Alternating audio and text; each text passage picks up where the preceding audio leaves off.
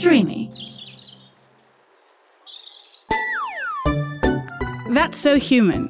Με την Εκατερίνη Κονταρίνη και τη Μέρη Σακελαρίου. Καλώς ήρθατε στο That's So Human. Είμαι η Μέρη Σακελαρίου. Και είμαι η Κατερίνη Κονταρίνη. Και ξανά έχουμε αυτό το κορίτσι. Oh. και συνεχίζουμε αυτή τη φοβερή συζήτηση. Ήτρα και part 2. Έτσι. Εντάξει, ε, η παρέτηση έχει πολλά σκαλοπάτια. Ναι. Δηλαδή και πριν που είπες για το κομμάτι της απελπισίας, αν βυθιστείς αρκετά εκεί, υπάρχει παρέτηση. Μμ. Και υπάρχουν άνθρωποι που δεν βγαίνουν εύκολα από αυτό και κοινώ δεν βρίσκουν νόημα στη ζωή τους. Δεν βρίσκουν κίνητρο. Ναι. Οπότε, ναι, όταν βλέπεις ότι κάτι δεν αλλάζει, ε, υπάρχει το κομμάτι της παρέτησης. Και βέβαια Ακόμα εδώ και να σε πούμε- πολιτικό επίπεδο, έτσι. Ναι. Ότι Είναι- επειδή δεν αρχίζουμε και όλοι από την ίδια αφετηρία και το κομμάτι του προνομίου παίζει ρόλο, γιατί κάποιος μπορεί να φτάσει στην απελπισία πολύ πιο σύντομα από ότι θα φτάσει κάποιος άλλος, ας πούμε. Οπότε και αυτό το, σ- είναι ένα κομμάτι που σκέφτομαι. Δηλαδή ένας Ναι. άνθρωπος ο οποίος, αυτό που λέμε για τη βιοπάλη, πολλές φορές σκεφτόμαστε μ, ρε παιδί μου να αλλάξουμε να κάνουμε και ο άλλος μπορεί να είναι μέσα σε μια κατάσταση που να τον βγάζουν την άλλη μέρα από το σπίτι του και μ, να δει τι θα κάνει με το παιδί του. Βέβαια θα μου πεις ότι αυτοί οι άνθρωποι πολλές φορές παλεύουν περισσότερο. Εγώ αυτό πήγα να σου πω. Έχεις δει Ναι. τέτοιους ανθρώπους να σου λένε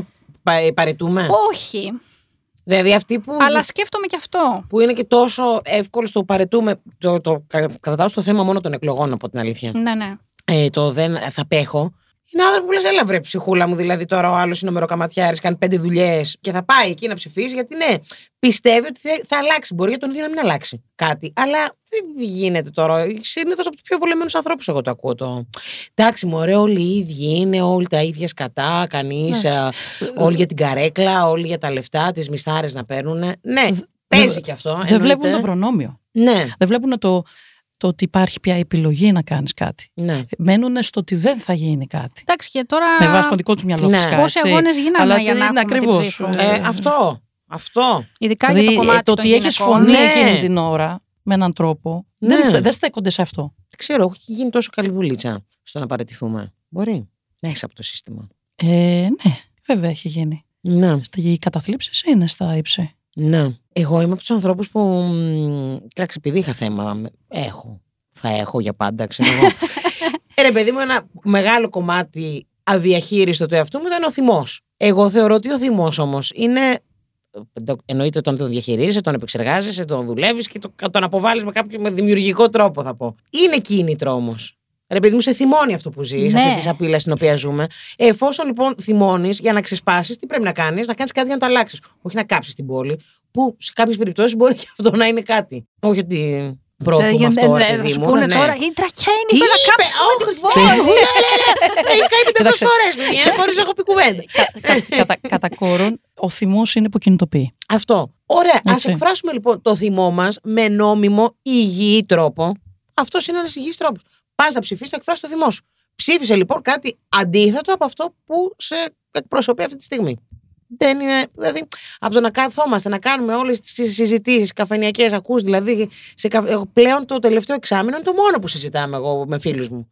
Δεν υπάρχει περίπτωση να βγούμε για καφέ ποτό και να μην φτάσουμε στο πω πω τι είναι αυτό που ζούμε. Ε, άντε πότε θα γίνουν εκλογές, άντε τι θα ψηφίσουμε, ρε, δεν ξέρω τι θα ψηφίσω. Ε, μ, ε, ε, δεν γίνεται, ρε παιδάκι μου. Δηλαδή είμαστε όλοι στα, στα, στα κάγκελα. Ωραία. Πήγαινε, ψήφισε. Αυτό έχουμε αποφασίσει. Σε αυτό το σύστημα ζούμε. Αυτό το πολίτευμα έχουμε. Αυτός είναι ο τρόπος να το εκφράσουμε. Ε, κάντο τώρα. Δεν γίνεται. Θα πάω για καφέ, θα πάω για μπάνιο στη θάλασσα. Πιστεύεις ότι. Γιατί πιθανόν να το έχεις ακούσει, γιατί παίζει αυτή η έκφραση. Πάντοτε έπαιζε. Ότι, παιδί μου, ότι αυτό που βγαίνει είναι κάτι που πρεσβεύει και γενικά το λαό. Μμ. Δηλαδή, όχι το σε, σε, πολιτικά, σε πολιτικές σκέψεις και αντιλήψεις, ενώ ρε παιδί μου ότι είμαστε κάτι αντίστοιχο. Ναι. Δηλαδή το πώς λειτουργεί ο Έλληνας ε, κάτω, έτσι λειτουργεί και το πάνω. Ναι, να σου πω. Παλιότερα το πίστευα πολύ. Τώρα δεν ξέρω, νομίζω ότι. Μ, Όχι, το πιστεύω ακόμα. Αυτό είναι μια Ναι. φιλοσοφική κουβέντα πάντως που συζητάτε τώρα. Δηλαδή είναι μια φιλο... το, το αν η αρχή μιας πόλης είναι που επηρεάζει τον κόσμο ή αν ο κόσμος επηρεάζει και σε ένα δημοκρατικό πολιτισμό. Ναι. Δεν σου λέω τώρα να είναι ο βασιλιάς. Αν ο κόσμος δημιουργεί την αρχή της πόλης. Αυτό είναι, έχουν οι φιλόσοφοι ε, αντίρρηση με τον άλλον σε σχέση Ναι. με το τι ισχύει. Έχουν κάψει το, μυα- το μυαλό τους. Ναι. Και εγώ το δικό μου σίγουρα. Ε, Νομίζω ότι υπάρχει μια αλληλεπίδραση. υπάρχει, Και το ένα και, ναι, το, και άλλο. το άλλο. ισχύει. Γιατί από τη μία, ναι, πιστεύω ότι σίγουρα προ- αντιπροσωπεύει αυτό που είμαστε, αλλά υπάρχει νομίζω και μεγάλο κο- κομμάτι του αντιπροσωπεύει αυτό που θα θέλαμε να είμαστε. Μμμ. Όχι ότι αυτό είναι καλό και πάλι. Όχι. Ε, Βέβαια. να σου πω όμως κάτι. Εγώ θα βάλω και το κομμάτι μέσα σε αυτό που λέτε των media. Ότι τα media Εννοείται. μπορεί και τα social media και τα media μπορεί να επηρεάσουν τόσο πολύ και γι' αυτό και είχε γίνει χαμός και την άλλη φορά με το facebook στο πώς τα αποτελέσματα των αμερικάνικων εκλογών τελικά επηρεαστήκανε ή Μμ. όχι κτλ. Κανονικά δεν θα έπρεπε να παίρνουν θέση. Αλλά ακόμα και στο κομμάτι αν αφαιρέσουμε την πολιτική, μόνο και μόνο το τι περνάνε ως μηνύματα και στο τι στέκονται, που πέφτει ο προβολέας, παίζει ρόλο ακόμα και στην οτροπία ενός ολόκληρου λαού. Εγώ απλά θα σας πω ότι όταν ανοίγω ξένα μέσα μαζικής ενημέρωσης, είναι λες και μπαίνω σε έναν άλλο κόσμο. Ο τρόπος αντιμετώπισης, και δεν μιλάω για την Αμερικάνικη τηλεόραση, που, α- από ευρωπαϊκά δίκτυα, που αντιμετωπίζουν πολύ σοβαρά γεγονότα και απλά στέκονται, σου λένε την είδηση και πάνε παρακάτω, και ενδιάμεσα στις αρνητικές ειδήσεις υπάρχει η τάδε τεχνολογική, το, το τεχνολογικό επίτευγμα, ε, αυτό, θετικά πράγματα που έχουν γίνει κτλ. Μμμ. Μπαίνεις σε έναν άλλο κόσμο και κλείνεις μετά την τηλεόραση και λες: Κάτσε, νιώθω καλύτερα. Νιώθω, ρε παιδί μου, πιο ανεβασμένος ως οντότητα Ναι. που ζει σε αυτόν τον πλανήτη από όταν ανοίγω και βλέπω τις ειδήσεις εδώ. Τώρα εντάξει, δεν, Άρα για ανάλογα ψηφίζουμε μετά. Δηλαδή σι- επηρεαζόμαστε από αυτό σίγουρα, που βλέπουμε σίγουρα. και ψηφίζουμε ανάλογα.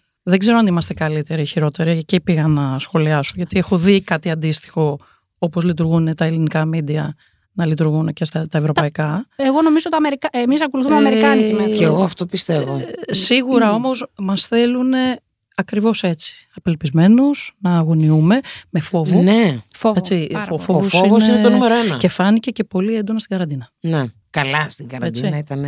Παιδιά, Ήταν τρελό. οτιδήποτε, οτιδήποτε και αν γίνεται, παίζει η δραματική μουσική από πίσω. Φτιάχνουν αυτά τα βίντεο, τα τραγικά.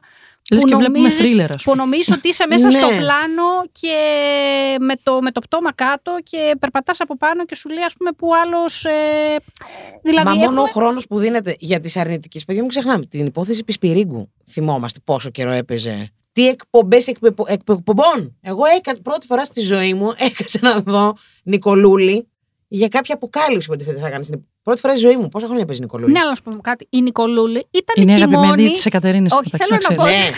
Δεν έχω δει Θέλω πο- να πω. ποτέ, ποτέ στη ζωή μου. Έκατσα και είδα φυλάκια. όλη την εκπομπή. Μας βάλανε στο τρυπάκι αυτό δηλαδή. Ναι, απλά α, θέλω να πω ότι η Νικολούλη ήταν και, και η, αν θες, η κατάλληλη στο να κάνει εκπομπή για αυτό το θέμα. Γιατί αυτά διαχειρίζεται. Ισχύει. Όλο το υπόλοιπο. Από το πρωί μέχρι το βράδυ. Ναι, τα πρωινάδικα ξαφνικά Ναι. έχουν γίνει ειδήσεις. Ναι, ναι. Δηλαδή, Το οποίο εντάξει, είναι ένα γεγονός που εννοείται ότι συγκλώνεις αυτό που λέμε συγκλώνεις το Πανελλήνιο. Το συγκλώνεις εννοεί το, πα- το Πανελλήνιο. Αλλά δεν υπάρχει λόγος να, να στέκεσαι σε τόσο, θα πω, αρρωστημένες καταστάσεις. Γιατί όταν είσαι συνέχεια σε ένα αρρωστημένο περιβάλλον και προσπαθείς να μπεις στο μυαλό αυτής της κατάστασης, δεν θα σε επηρεάσει. Θα σε επηρεάσει. Εννοείται. Μα, ρε παιδί μου, και μέσα στην καραντίνα, σκάει το μητού. Αντί να δοθεί χώρος για σοβαρές συζητήσεις επί του θέματος, όχι τώρα να βγαίνει ο καθένας, γιατί πέτυχα κάποια πάνελ, κάπου εκεί νομίζω α, οριακά έσπασα την τηλεόρασή μου. Το γιατί τώρα μίλησε, γιατί αυτό και, και δραματική μουσική και, να, και μαρτυρίες και ο κόσμος ήξερε και ο χώρος ήξερε και δεν μιλούσε. Όχι, παιδιά, πάμε να μιλήσουμε σοβαρά για αυτό το θέμα, το, την κακοποίηση, την παρενόχληση. Σοβαρά. Δώστε χρόνο σε αυτό. Όχι να βλέπω δε, την, την φάτσα του κάθε κακοποιητή να παίζει συνέχεια και δραματική μουσικούλα και άλλα. Και εποχθόνια να περνάμε και το ότι ναι, αλλά ήταν ένας άνθρωπος τόσο επιτυχημένος και παντρεμένος και με Βεβαίως. παιδιά και. και, και.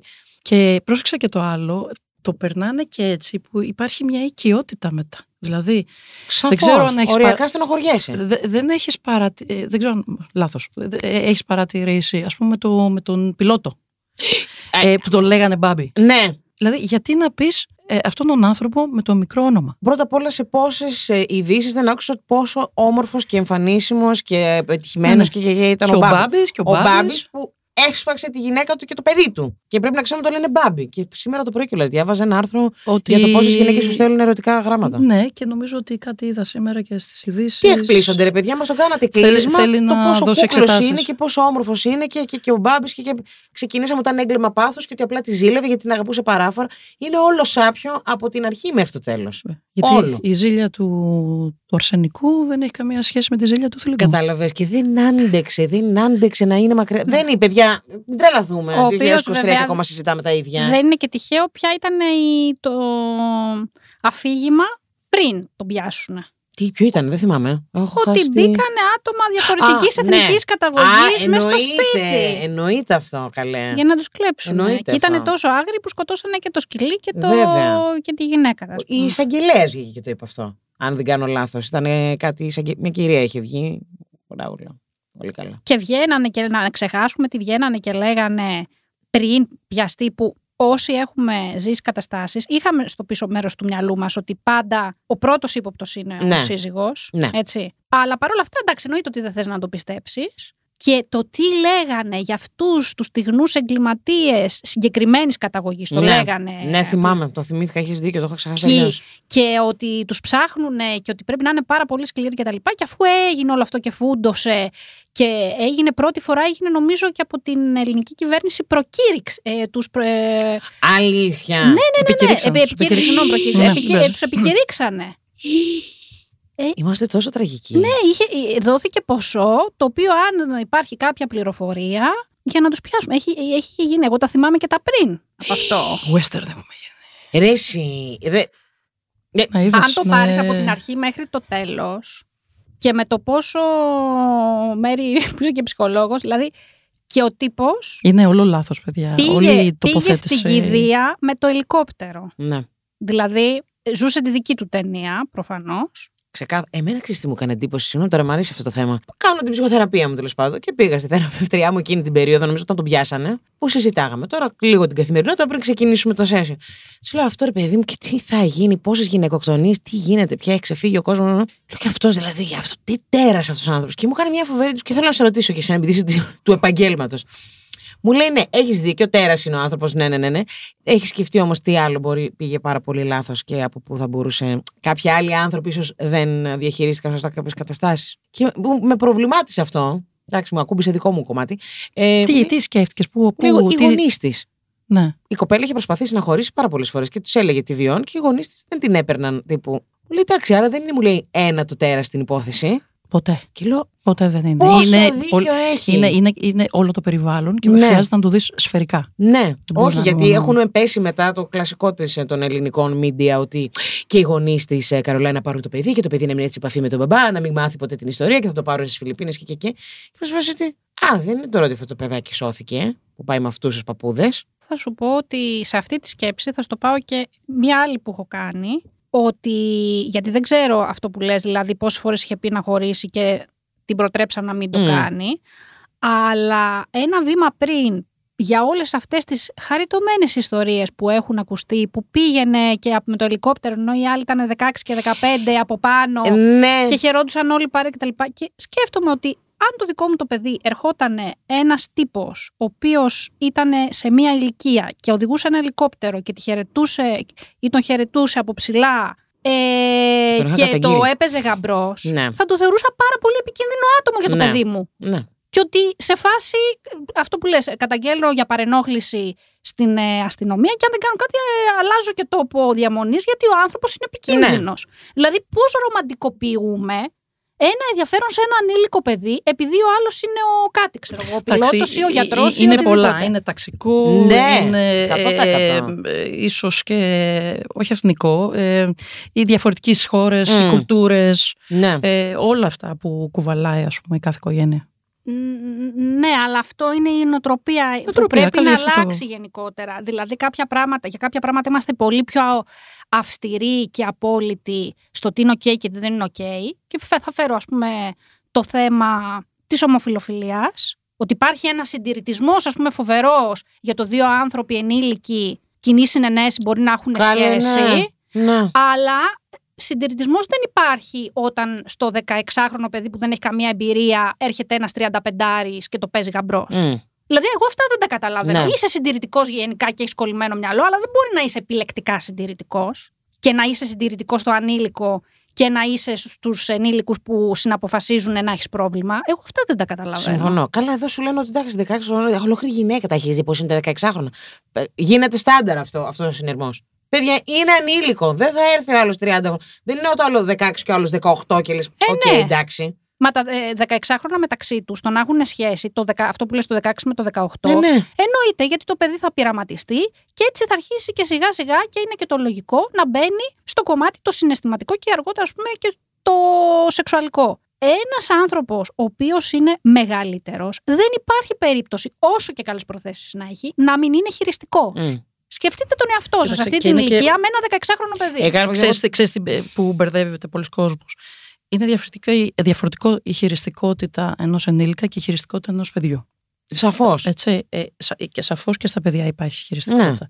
Αλλά είναι μέσα ακόμα σε ένα προστατευμένο κόσμο, μέσα σε μια οικογένεια και ακόμα το παιδί αρχίζει και ψάχνει τον εαυτό του. Σαφώς θα δημιουργήσει και κάποιες συμπεριφορές χειριστικότητας, αλλά δεν αντιστοιχούν ε, στο ίδιο. Ναι, όπως τώρα. Το λέω γιατί περισσότερο λένε Α, και ας πούμε, ακούμε φράσεις και του κουνήθηκε και Ναι. της κουνήθηκε. Ναι, ρε, και του... εσύ. ναι, αλλά εκείνη, σε εκείνη τη φάση μπορεί αυτό το παιδί, ναι, οκ, να έχει ταυτιστεί με κάποιες συμπεριφορές, αλλά στην πραγματικότητα δεν ξέρει αυτές τις συμπεριφορές τι προκαλούν. Μα εδώ Δεν, δεν είναι, θυμάσαι δεν, το- έχει, δεν έχει πλήρη συνείδηση. τον πατέρα Ναι. του, του άλλου που ήταν ε, δάσκαλος ιστιοπλοεία, που βγήκε ο πατέρας του να τον υπερασπιστεί, τον τριαντάρι που ήταν με το, Με τον 10χρονο. με το 11χρονο και είπε ότι άκουσον, άκουσον. Ναι, λέει, βεβαίως, το είχε φέρει και στο σπίτι. Γιατί Ναι. είχαν σχέση. Και λέει αυτή τη. Αλλά αυτό ήταν Μιλάμε απαράδεκτο. δεκάχρονο. απαράδεκτο, Πέμπτη έτσι. δημοτικού παιδάκι. Και ο πατέρας, έτσι. Ο πατέρας και ο του, πατέρας δηλαδή. Πέμπτη δημοτικού παιδάκι. Είχαν σχέση. Είχαν σχέση. Καλά, σε αυτό το. Εθιμώνει μετά. και του κουνήθηκε και, και, και. Ρε παιδί μου, είναι όλο τόσο βαθύ και τόσο λάθος γιατί στην τελική μεγαλώνουμε τα παιδιά. Εγώ θυμάμαι μία από τις άπειρες δουλειές που έχω κάνει είναι να διδάσκω και σε ένα οδείο.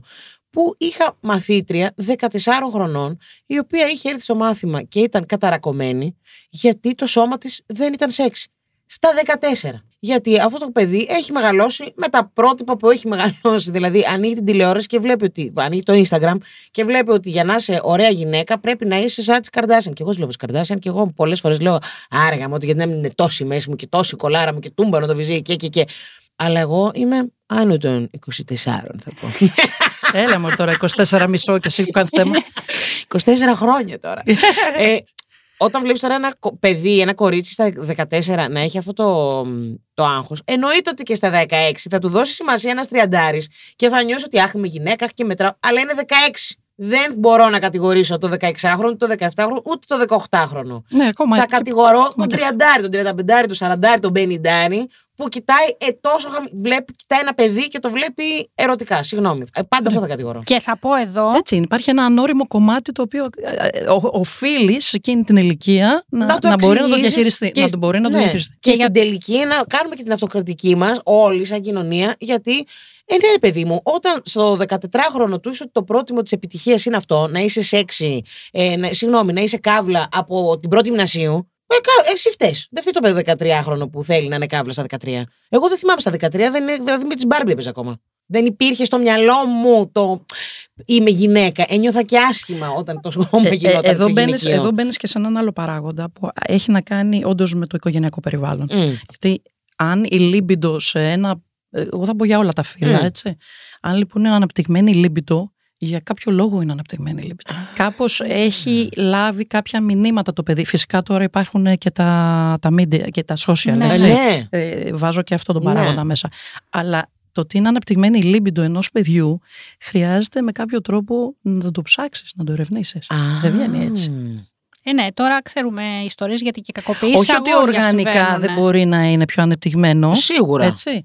Αλλά το, οι, οι κινήσεις, η, Ναι, συμπεριφορά, ναι, ναι, ναι. η συμπεριφορά είναι κάτι το οποίο το βλέπεις. Ναι. Χτίζεται η συμπεριφορά. Εκεί χρειάζεται να δεις για ποιο λόγο λοιπόν έχει τέτοιες συμπεριφορές. Μα- Δεν ξύπνησε μια μέρα Να και σου πω τις, κάτι. ε, είχε. Σωστό. Να, να πω κάτι Ναι, σε βέβαια. αυτό. Ότι υπάρχει πάρα πολύ τέτοια παρενόχληση και κακοποίηση και σε αγόρια. Γι' αυτό Ε, είπα σε όλα τα και- φύλλα, Και γιατί- υπάρχει, επειδή υπάρχει αυτό κοινωνικά ότι το αγόρι το να μπει νωρίς στη σεξουαλική ζωή είναι καλό. Ναι, ναι. Σίγουρα ε, το καλό είναι ότι φεύγει από την πιθανότητα της ομοφιλοφιλίας και μπαίνει στο κομμάτι ότι είμαι ένα straight ε, αγόρι. Και υπήρχε παλιότερα πάρα πολύ νοοτροπία να το πάω από νωρίς σε μια σεξεργάτρια να κάνει από τα 12 ή από τα 14 κάτι το οποίο εγώ θεωρώ ότι πρέπει για ένα παιδί να είναι πάρα πολύ τραυματική Πω, πω, εμπειρία ρε, αυτό. Και στη συνέχεια ε, ε, έχουμε ακούσει και ιστορίες που το, ή το βάζανε να βλέπει ερωτικού περιεχομένου ταινίες σε μια ηλικία που δεν μπορούσε ο εγκέφαλος να τις επεξεργαστεί και μετά όταν αυτό το παιδί προχωρήσει στα 16 ας πούμε σε μια συμπεριφορά, σε μια συμμαθήτριά του, στο κοριτσάκι που μπορεί Mm. κοινή συνενέση να έχουν σχέση, αλλά που πάει νωρίτερα να κάνει κάτι και χωρίς τη συνένεσή της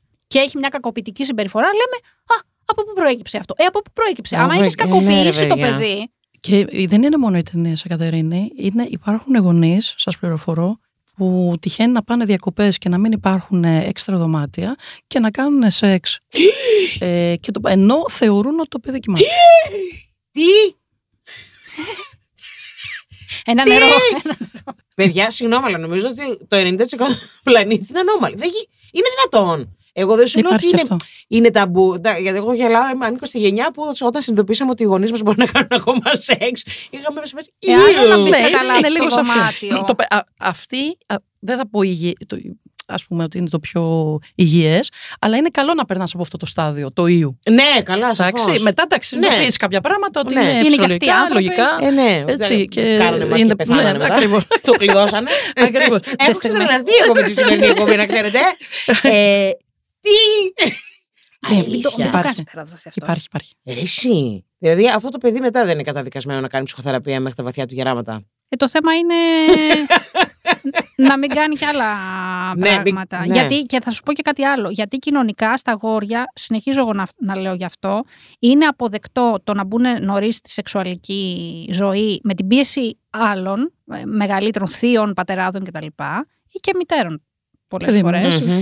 Και βλέπω, ειδικά με περιστατικά που έχουν γίνει στο εξωτερικό, με καθηγήτριες πάλι χειριστικές εννοείται Μμ. και κακοποιητικές που πήγανε με το 12χρονο, 15χρονο κτλ.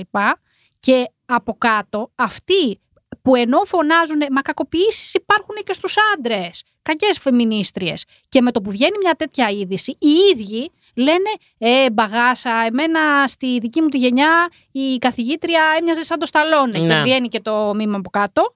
Ε, όχι σαν κι αυτή, ας πούμε. Και θεωρούν τυχερό το παιδάκι που κακοποιήθηκε από την καθηγήτρια. Επειδή ήταν όμορφη κιόλας. Ναι, ενώ και μάγκα και θα θέλαν πολύ να είναι στη θέση τους. Ενώ οι φεμινίστρες πα- είναι αυτές που βγαίνουν και λένε: Παιδιά, αυτό είναι καθαρή κακοποίηση. Μην το ωραιοποιείτε, το παιδί είναι ανήλικο. κτλ. Και, και λες τώρα, γιατί στο αγόρι θεωρείς ότι είναι πάρα πολύ οκ αυτό να του συμβεί. Και ακούω βέβαια από κάποιους άντρες, γιατί δεν υπάρχει διείσδυση. Αλήθεια. Ναι, το έχω ακούσει αυτό σαν επιχείρημα επανειλημμένως. Ότι είναι οκ. Που ο νόμος καταλαβαίνω. τώρα δεν λέει αυτό, έτσι. Α, το ξέρεις, καλά, ε; Είμαστε χρόνια πίσω. Ναι. Ναι. Ο νόμος τι λέει τώρα; Ο νόμος λέει ότι ε, μ, για κακοποίηση σεξουαλική δεν χρειάζεται να υπάρχει δίσδυση. Α, να γεια σου. Ε, ναι, παιδιά. Υπάρχει. Πάλι καλά. Γιατί είναι και Πάλι προ, καλά. προσβολής γενετήσιας ναι, βέβαια, υπάρχουν πολλά, αξιοπρέπειας. πολλά. Είναι- Είναι πολλά. Υπάρχει και έχει, αυτό. έχει διάφορα επίπεδα, αλλά. Τι λες τώρα, ρε παιδάκι. Άκου, επειδή δεν υπήρχε διείσδυση, δεν είναι. Ναι, ότι αυτός που δέχεται, τη, τη- που καταλαβαίνω ότι εννοείται η παραβίαση είναι διαφορετική, συμφωνώ. Ναι. Παρόλα αυτά, ψυχολογικά, ότι ένα ανήλικο αγόρι στα 12, στα 13, στα 14, στα 15, στα 16, εγώ θα σου πω, από μια μεγαλύτερη γυναίκα, δ- ξαναλέω, δεν κάνουμε παράνομο δύο 16χρονα παιδιά κάποια στιγμή να προχωρήσουν και να έχουν μια σεξουαλική. Μμ. Είναι τελείως διαφορετική, παιδιά, η εμπειρία. Είναι άλλο πράγμα. Καλή, τι να λέμε. Να ναι. σου θυμίσω ε, καταστάσεις που οι γονείς κοιμούνται ακόμα με το παιδί. Όταν έχει φυσικά εκδηλωθεί, ε, έχουν εκδηλωθεί δο- οι ορμές του, έτσι, γιατί Μμμ. υπάρχει, κα- στο κάθε παιδί υπάρχουν στάδια. Έτσι, δεν είναι απαραίτητο να... ε, ε, Τα χεράκια στη τα, χε- μέση. τα γεράκια, στην- η Κα- η Κατερίνα μου κάνει νοήματα. Αφού κοπάνε Και στο εγώ μιλάω τραπέζι. σοβαρά. Σταμάτα. Για σοβαρά θέματα. ε, κάτσε, εγώ ξέρω. Εννοείς εκεί στην ηλικία τριών-τεσσάρων. που- Όχι μόνο εκεί. Για Εγώ την σε πάω, εφηβεία, εγώ σε λες πάω και στην εσύ. εφηβεία. Συγγνώμη, υπάρχουν γονεί που κοιμούνται με τα έφηβα παιδιά τους ακόμα μαζί. Θέλε, θα τρελαθώ, ρε παιδιά. Έχει γυρίσει ο μαθαίνεις πλανήτης σήμερα; ανάποδα. Η Ίδρα μαθαίνεις σήμερα πολλά πράγματα. τι, τι, τι; Ναι. Για ποιο λόγο; Δεν σου λέω ρε παιδί μου καλοκαιράκι, οκ, μετά την παραλία μας πήρε ο ύπνος στο Ε, ε, καναπέ. Επίσης, να ξέρεις ότι και από τα. Έχει φανεί και από τα τρία-τέσσερα πια το ότι έχει ξεκινήσει αυτό. Ενώ όχι το να κοιμούνται μαζί, να υπάρχουν ορμές. Ναι, εγώ θυμάμαι. Έτσι. Έτσι δεν είναι- Αλλά δεν είναι. δικιά μου. ε, Πρόσεξε όμως, το μήνυμα που παίρνει ένα παιδί το οποίο κοιμάται με ένα γονιό του, ανεξαρτήτως φίλου, Μμ. το οποίο έχει ορμές και κοιμάται δίπλα με ένα σώμα αρκετά οικείο και εκείνη την ώρα μπορεί σεξουαλικά Μμ. να έχει διάφορες φαντασιώσεις. Γιατί δεν είναι, η είναι φάση και το του. καλύτερο. Γιατί είναι η πράγμα. φάση, είναι η φάση του. του, δεν είναι Ε, ότι. ναι, ναι, έτσι. δεν θέλει το παιδί, Ε, εννοείται. ε, αλλά το ότι έχει ένα πολύ οικείο ε, σώμα δίπλα του, το Ωραία, οποίο εσύ. είναι. Και, και έτσι, γεν- έτσι γεννιούνται συγχωνεύσεις, έτσι γεννιούνται τα τρίγωνα, έτσι γεννιούνται χίλια δύο πράγματα στην ενήλικη ζωή. Να, ας πούμε να σου πω κάτι. Δεν θα έπρεπε τέτοιες συζητήσεις έτσι ωραία, απλά και όμορφα να υπάρχουν στα μέσα εκεί έξω. Και στα σχολεία. Καλά, στα σχολεία. Τώρα εδώ συζητάμε στο σχολείο. Παιδιά, δηλαδή. Ποιος, πες, ή πες μου, Μάρτον. ποιος, ε, σε ποιον βολεύει να βγαίνουν αυτά τα πράγματα έξω; Γέλαντε. Δε, ρε παιδί μου, εκνευρίζομαι δηλαδή. Οκ, μ' αρέσουν και οι πρωινές εκπομπές. Ναι, πολλές φορές μπορώ να κάτσω και να χαλαρώσω μέχρι ένα σημείο. Να τη δω και τη μαγειρική, να δω και τα κουσκούς της showbiz, να δω και τη φόρηση άλλη στο κόκκινο χαλί, να το δω όλο. Μπορούμε να συζητάμε και κάτι τέτοιο; Δηλαδή είναι τόσο δύσκολο. Μα γινόμαστε απροε... πηγαίνουμε απροετοίμαστοι και γινόμαστε γονείς, εγώ θα πω. Και υπάρχουν αρκετός κόσμος πλέον που διαβάζει. Εγώ είμαι πολύ υπέρ, πι- πάντα το έλεγα, πιστεύω ότι πρέπει να υπάρχει σχολή γονέων. Πρέπει κάπως να περνάει. Μα είναι το πιο σημαντικό κάποια Εσύ πράγμα. τουλάχιστον μια τροπή. συμβουλευτική. Μια συμβουλευτική. Να είναι έστω. υποχρεωτικό. Συμβουλευτική. Ωραία. Όταν αποφασίσετε να κάνετε παιδάκι, ωραία, θα κάνουμε κάποια ραντεβού το ζεύγο εδώ όλοι μαζί. Και μετά, οκ, ετοιμάζεστε για το παιδάκι. Ωραία, πάμε. Τους 9 μήνες θα κάνουμε και ένα μάθημα. Και μετά συνεχίζουμε. Ας πούμε, εγώ, επειδή έχω τεράστια φοβία. Του... Φοβία. Νόμιζα ότι ήταν φοβία. Δεν θέλω να κάνω παιδιά. Αλλά είπα ότι αν ποτέ έκανα, πραγματικά με το... θα έβγαινα από το μαιευτήριο και θα πήγαινα σε μια ψυχοθεραπεύτρια και θα έλεγα, Πάμε μαζί. Εδώ. Δεν, θα τα κάνω κατά. Πες μου, σε παρακαλώ. Πάμε να το κάνουμε. Να... Δίδαξέ με. Δεν γίνεται τώρα, ρε παιδιά, αυτά τα πράγματα. Να μην τα ξέρουμε. Ε, ε, έχει, έχει και άλλες ρίζες. Δηλαδή, μπορώ να σου πω άλλα παραδείγματα προς τα πίσω. Γιατί υπάρχει αυτό το πρέπει. Α πάρω λίγο τις κοπέλες, οι οποίες είναι και αυτές που γεννάνε. Πρέπει να κάνουν παιδί. ναι. Ενώ Ναι, υπάρχουν κοπέλες οι οποίες δεν θέλουν να κάνουν παιδί. Και κάνουν παιδί. Και πότε το κάνουν το παιδί. Ναι. Και αν είναι σε θέση να το κάνουν. Ενώ με την έννοια του ότι ε, να, από τη στιγμή που δεν θες, δεν είσαι και εκεί. Ίσως Μμ. το πρώτο διάστημα. ναι. Εντάξει, μετά μπορεί να μπουν τα ορμονικά, μπορούν να μπουν τα μητρικά, μπορούν να μπουν διάφορα πράγματα έτσι στην πορεία και να ε, το βγάλεις εις πέρας. Μμ. Ε, η- δεν έχεις όμως την επιλογή. Δεν σου δίνεται η επιλογή. Όπως, όπως και, και, και στο αγόρι, έτσι. Ναι. Δηλαδή πρέπει μέχρι τα 30, το, έτσι ξεκινήσαμε και τε- Ναι, να σου πω έτσι, κάτι. μέχρι τα 30 όμως. πρέπει να έχεις κάνει κάποια Τι, πράγματα. τι να τον κάνεις στον πατέρα, ο οποίος το έχω ακούσει και αυτό το έργο. Φτάνει ο άλλος σε μια ηλικία, σου λέει εντάξει, οκ, κάποια στιγμή όμως για να έχω την καταξίωση και να ολοκληρωθεί το έργο, πρέπει να παντρευτώ και να κάνω παιδί. Μμ. Ένα, δύο, τρία. Συνήθως το, το δύο είναι το, το καλύτερο σενάριο Ναι. κοινωνικά. να σου πω, τι να τον κάνω τον αδιάφορο πατέρα; Δηλαδή, αν είναι ο άλλος να αποφασίσει να παντρευτεί και να κάνει μαζί σου παιδί για να είναι ένας αδιάφορος μπαμπάς, γιατί το έκανε για να ε, κάνει το check. Αυτό. για, να ναι, ανέβει, ναι, για να ναι. ανέβει level είναι. Ναι. Έτσι, ανέβει, Ναι, ανεβαίνεις μαξ- κύρος. μαξιλαράκι. Παιδιά, είναι- και μετά το λένε κιόλας ότι ε, εγώ, ναι, αλλά εγώ είμαι πατέρας. Κάτσε ρε φίλε, να είσαι πατέρας ουσιαστικά. Γιατί υπάρχουν πατεράδες, να πούμε, οι οποίοι είναι εκεί. Μμ. Έτσι. Βεβαίως. Τώρα, ε, απλά μιλάμε για την άλλη κατάσταση. Ναι, Μην παρεξηγηθούμε. αλλά πάντα υπάρχουν, υπάρχει. υπάρχουν Ναι. και πα- μεγάλοι στην Ελλάδα πάρα πολλοί πατεράδες, οι οποίοι είναι μόνο για το checklist. Εννοείται. Συγγνώμη, περισσότεροι από αυτούς που έχω γνωρίσει εγώ τουλάχιστον είναι έτσι. Και θεωρούν κιόλας ότι η μόνη τους υποχρέωση είναι το να συμβάλλουν οικονομικά στο Αυτό. σπίτι. Και σου λέει από τη στιγμή που σας παρέχω ο καθένας ό,τι θεωρεί ότι είναι σημαντικό, είναι οκ. Και επίσης έχω δει και το έργο, το ότι χωρίζουμε. Και εγώ, λοιπόν, αφού χωρίζουμε, θα αποσύρω την οικονομική βοήθεια, γιατί αυτή ήταν η μόνη μου. Φυσικά. Γιατί το άλλο το συναισθηματικό έτσι κι αλλιώς δεν υπήρχε Και είναι καμία και αυτή που κάλυψη. σε κράταγε. Φυσικά. Κρά- κρά- Ακριβώς. κράταγε και την, όχι την οικογένεια, τη γυναίκα. Μμ. Ναι. Έτσι προς τα πίσω. Και να πούμε ότι αυτό, και ήταν ένα θέμα λοιπόν που στο είχα πει και ήθελα να το συζητήσουμε. Αλλά θα ας το ανοίξουμε εδώ σήμερα. Όλα θα τα Όλα, πούμε. όλα. Τέσσερις ώρες εκπομπή. Γουστάρω, δώστε. Θέλω. Λοιπόν, θέλω να πω ότι αυτό, παρόλο που μπορεί να σας φαίνεται ότι μα δεν είναι έτσι, κι όμως δεν, έχει, ταξι, δεν είναι ταξικό. Δηλαδή, τι- το ότι εξαρτάσαι από μένα οικονομικά Μμμ. πάει από τις τάξεις οι οποίες ε, μπορεί να παλεύουν για το μεροκάματο και για την επιβίωση και για τον νίκη και πάει μέχρι σε πάρα πολύ ψηλά level οικονομικά όπου στείνουν έτσι την κατάσταση που οι άλλοι είναι τόσο πολύ εγκλωβισμένοι και δεν μπορεί να φύγει μέσα από αυτό το γάμο και μάλιστα ίσως και με χειρότερη κατάσταση, Μμμ. με χρέη, με το ότι σου έχω περάσει στο όνομά σου Ω, εταιρείες, βέβαια. με το ότι σε κρατάω από διάφορες μεριές κτλ.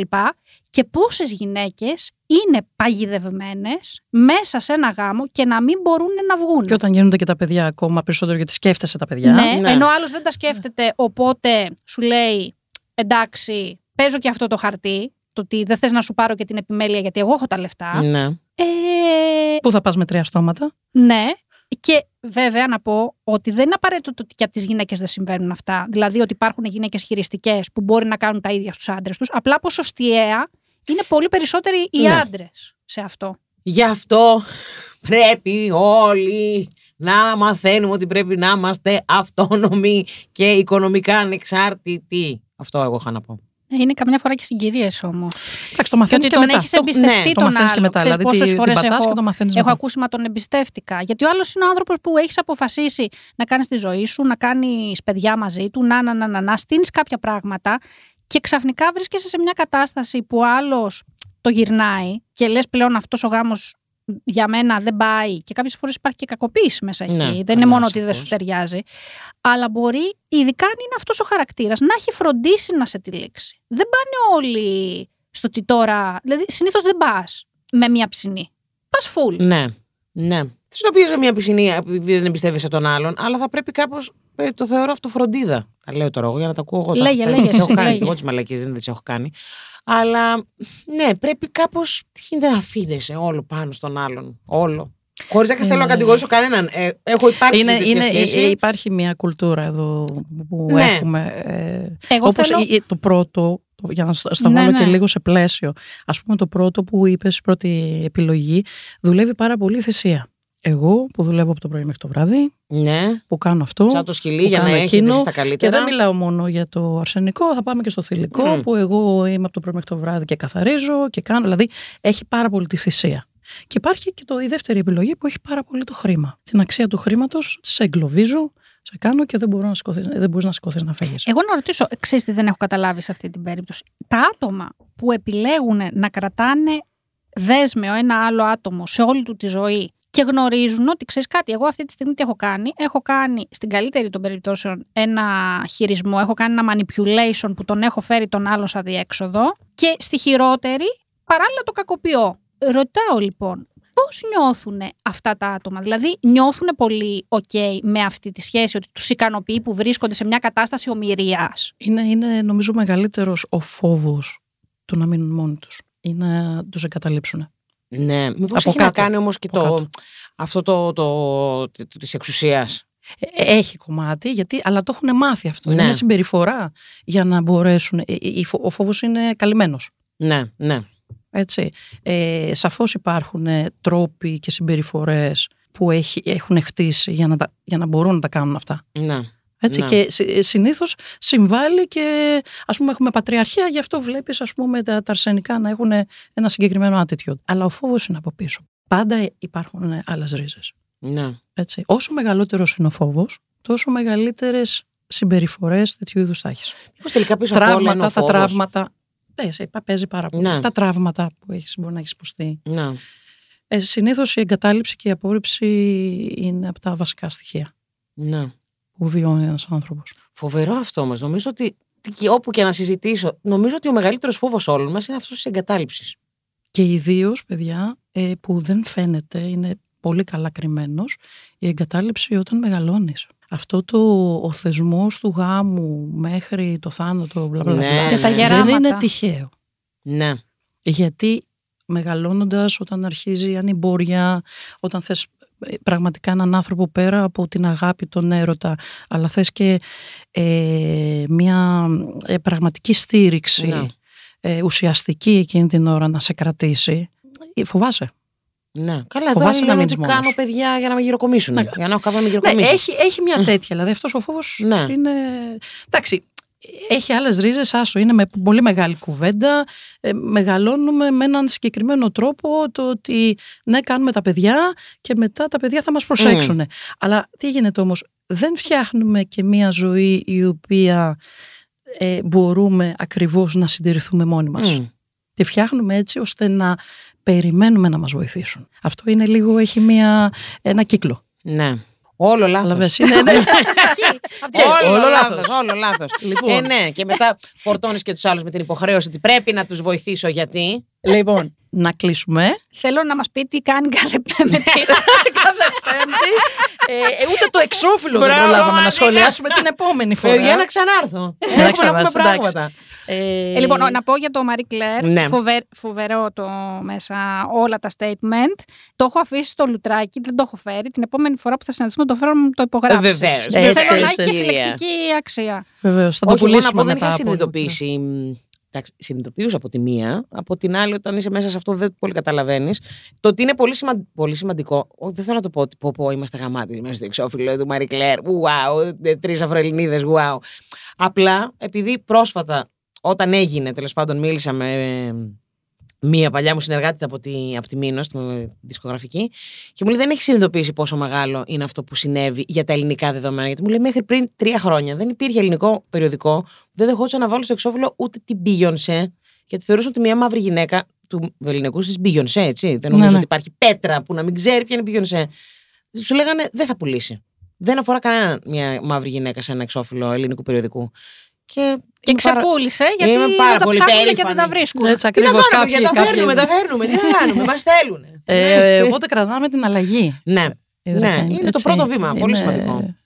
Τι κάνει Και πολλά κάθε πέμπτη, ακόμα. πες μου. και πολλά Κάθε ακόμα. Πέμπτη ε, είμαι σε μια μουσική μ, παράσταση, θα το πω με πολλά εισαγωγικά, γιατί στην ουσία του τους εαυτούς μας κάνουμε. Με το φίλο μου τον Χρήστο τον Νικολάου, που είναι πολύ καλός ε, ηθοποιός και τραγουδιστής. Έχουμε στήσει έτσι ένα μουσικοχορευτικό σοου, θα πει κανείς, με τίτλο «Καλά θα πάει αυτό». Μπορεί και όχι. Ε, Μ' άρεσε και πολύ η αφήσα σας. ναι, Μου άρεσε και πάρα εμένα μου πολύ. άρεσε πάρα πολύ. Πολύ ωραία ήταν. Είναι το άλλο μου μισό Έτσι. ο Χρήστος.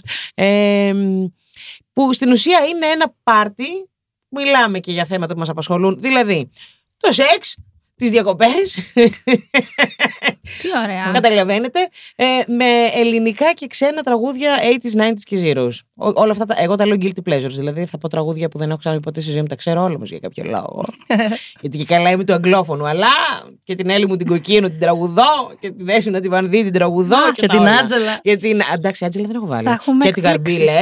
λέω. Έτσι. Αμέ. Και που γίνεται όλο αυτό; Γίνεται στο Βουαλά, ένα νέο χώρο στην πλατεία Βυσσινίας στο Μοναστράκι. Κάθε Πέμπτη στις 10. Σας περιμένουμε για 6 Πέμπτες. Βεβαίως. Έξι πέμπτες λοιπόν. Ωραία. Ήδρα, τι να πω τώρα, εντάξει. Σε ευχαριστούμε πάρα Εγώ πολύ. σας ευχαριστώ. Τι ωραία που περάσαμε. παιδιά μου φάνηκε πολύ λίγο. Άμα και αυτή η Έλληνα με τα νοήματά ναι, της. ναι, Όχι. τη- την επόμενη φορά θα μιλήσουμε και εμείς για σεξ. Ναι. Ε, Τι άλλο, άλλο ήταν που μιλάτε. Ε, Σεξ και διακοπές. Και διακοπές. Εντάξει, ωραία, εντάξει, ωραία. Θα κάνουμε και το καλοκαιρινό. Δέχομαι. Πρέπει. Α, πρέπει. ναι, ναι, ναι. Λοιπόν, είμαι η Μέρη Σακελαρίου Και είμαι η Κατερίνη Κονταρίνη. και ακούσατε το That's So Human. Oh, yes.